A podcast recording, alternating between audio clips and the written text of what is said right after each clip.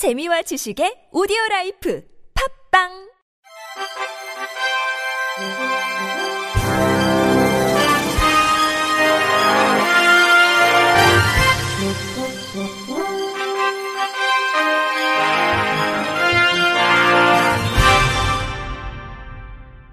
청취자 여러분 안녕하십니까? 11월 13일 월요일 KBIC 뉴스입니다.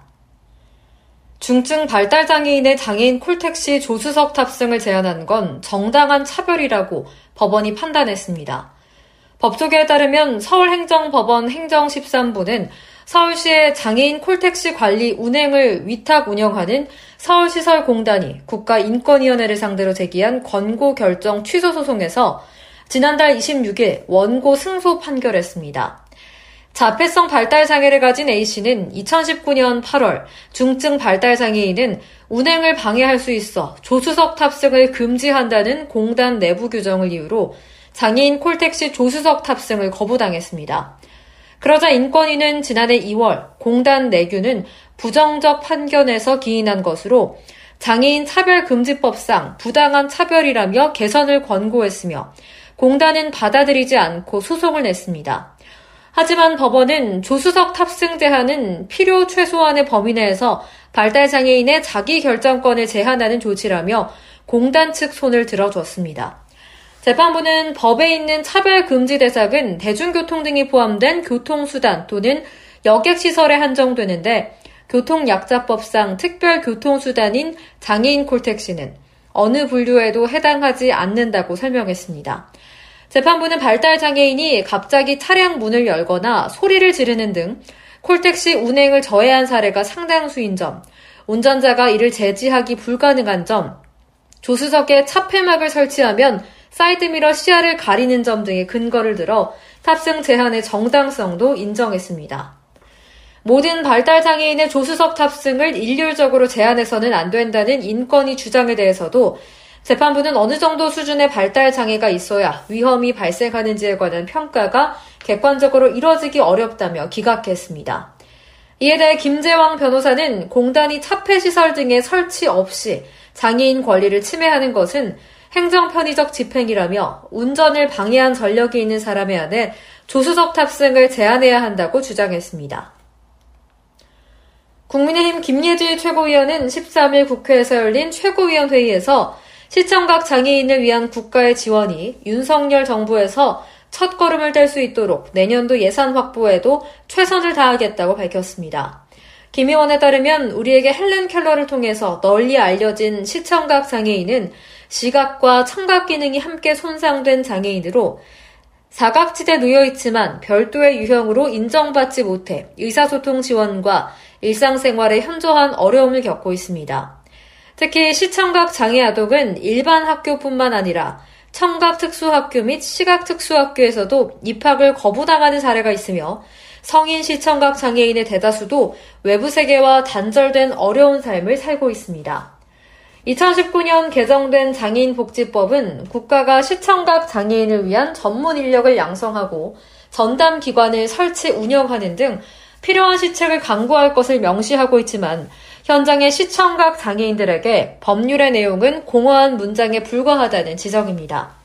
김예지 의원은 정부와 국회가 사회에서 소리조차 낼 수 없어 가장 어려운 상황에 놓여 있는 그리고 절박하게 호소하고 있는 분들의 소리 없는 아우성을 놓치지 말아야 한다면서 장애인과 저소득층 등 스스로 목소리를 내기 어려운 분들을 대변하기 위해 이 자리에 있는 의원으로서 무한한 책임감을 느끼며 시청각 장애인 지원 및 복지 진흥에 관한 법률 제정안을 대표 발의한 바 있다고 설명했습니다.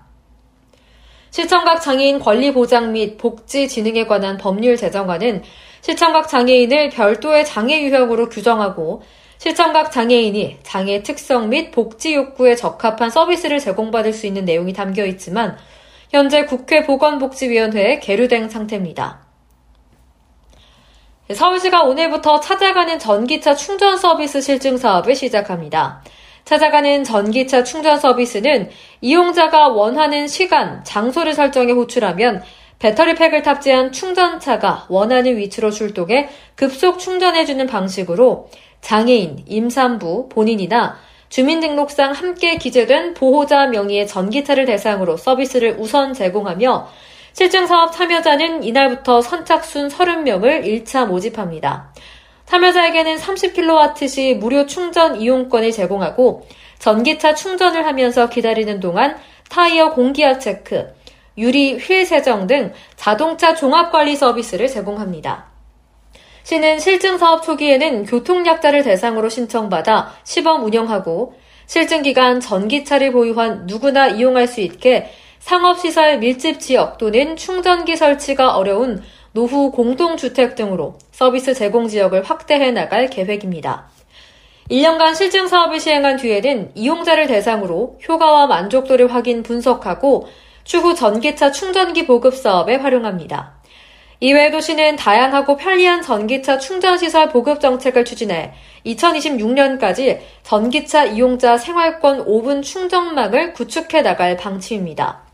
정순규 서울시 친환경 차량 과장은 찾아가는 전기차 충전 서비스 실증 사업을 통해 교통약자도 쉽고 편리하게 전기차를 이용할 수 있는 환경이 조성될 것으로 기대한다며 앞으로도 전기차 충전 불편 없는 환경을 만들기 위해 다각적으로 노력해 나가겠다고 말했습니다.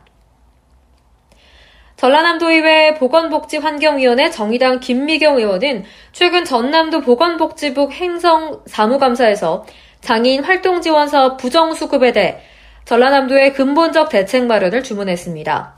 김미경 의원은 장애인 활동 지원 급여 부정 수급의 근본적인 원인인 바우처 카드에 대해 본인 인증 강화 및 사전적 예방 체계가 여전히 부족하다며 제도 허점을 악용한 부정 수급을 막기 위해 방안을 강구해야 한다고 주장했습니다.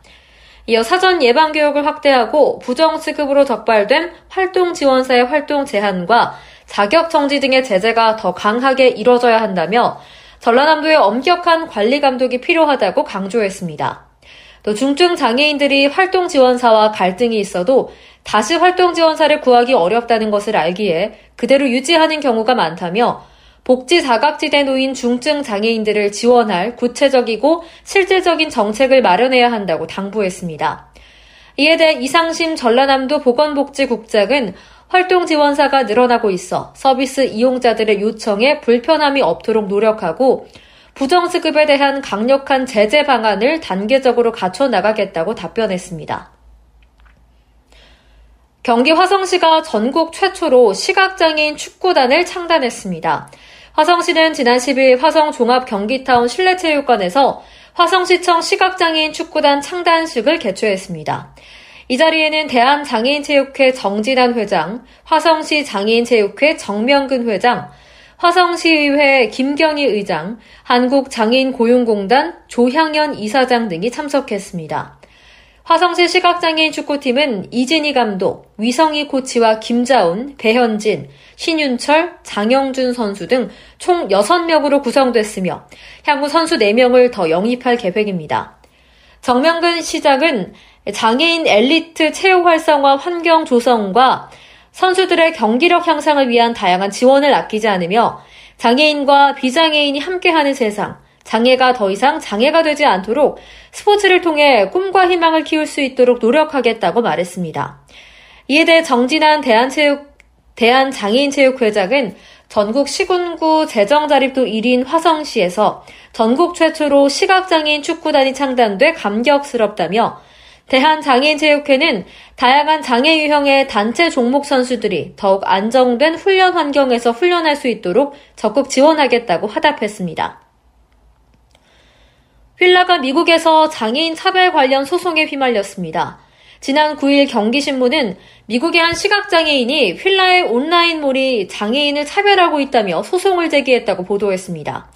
보도에 따르면 소송을 제기한 시각장애인은 휠라 공식 온라인 스토어가 screen reader를 사용하는 장애인에게 정보를 효과적으로 전달하지 못해 제품 및 서비스에 대한 접근을 제한하고 있다고 주장했습니다. 특히 복잡한 메뉴 구조와 이미지에 대한 설명 부족으로 screen reader를 사용하는 소비자에게 혼란을 주고 이미지에 대한 설명이 제공되지 않아 시각장애인이 제품을 식별하거나 제품에 대한 정보를 얻을 수 없다는 지적입니다. 이에 대해 휠라홀딩스 관계자는 휠라 USA는 최근 발생한 시각장애인 웹 접근성 관련 소송에 있어 원고 측과 원만하게 합의를 이뤄냈다며 휠라 USA는 공식 온라인 스토어가 모든 소비자에게 접근 가능하고 모든 법정 요구사항을 준수할 수 있도록 최선을 다하고 있으며 이를 위해 사이트 정기 평가 등의 활동을 실시하고 있다고 밝혔습니다. 끝으로 날씨입니다. 내일 아침 최저 기온은 영하 5도에서 영상 6도로 해안을 제외한 대부분 지역에서 영하의 기온을 보이겠습니다. 특히 중부 내륙과 일부 남부 내륙은 영하 5도 이하로 떨어져 더 춥겠고 바람도 약간 강하게 불면서 체감 온도는 더 낮겠으니 참고해 주시기 바랍니다. 낮에는 기온이 오르면서 8도에서 11, 15도의 기온 분포를 보이겠습니다. 강원 영동과 경상권 일부 해안에는 건조특보가 발효 중입니다. 산불을 포함한 각종 화재 예방에 신경 써주셔야겠습니다. 이상으로 11월 13일 월요일 KBRC 뉴스를 마칩니다. 지금까지 제작의 권순철, 진행의 최정인이었습니다. 고맙습니다. KBRC.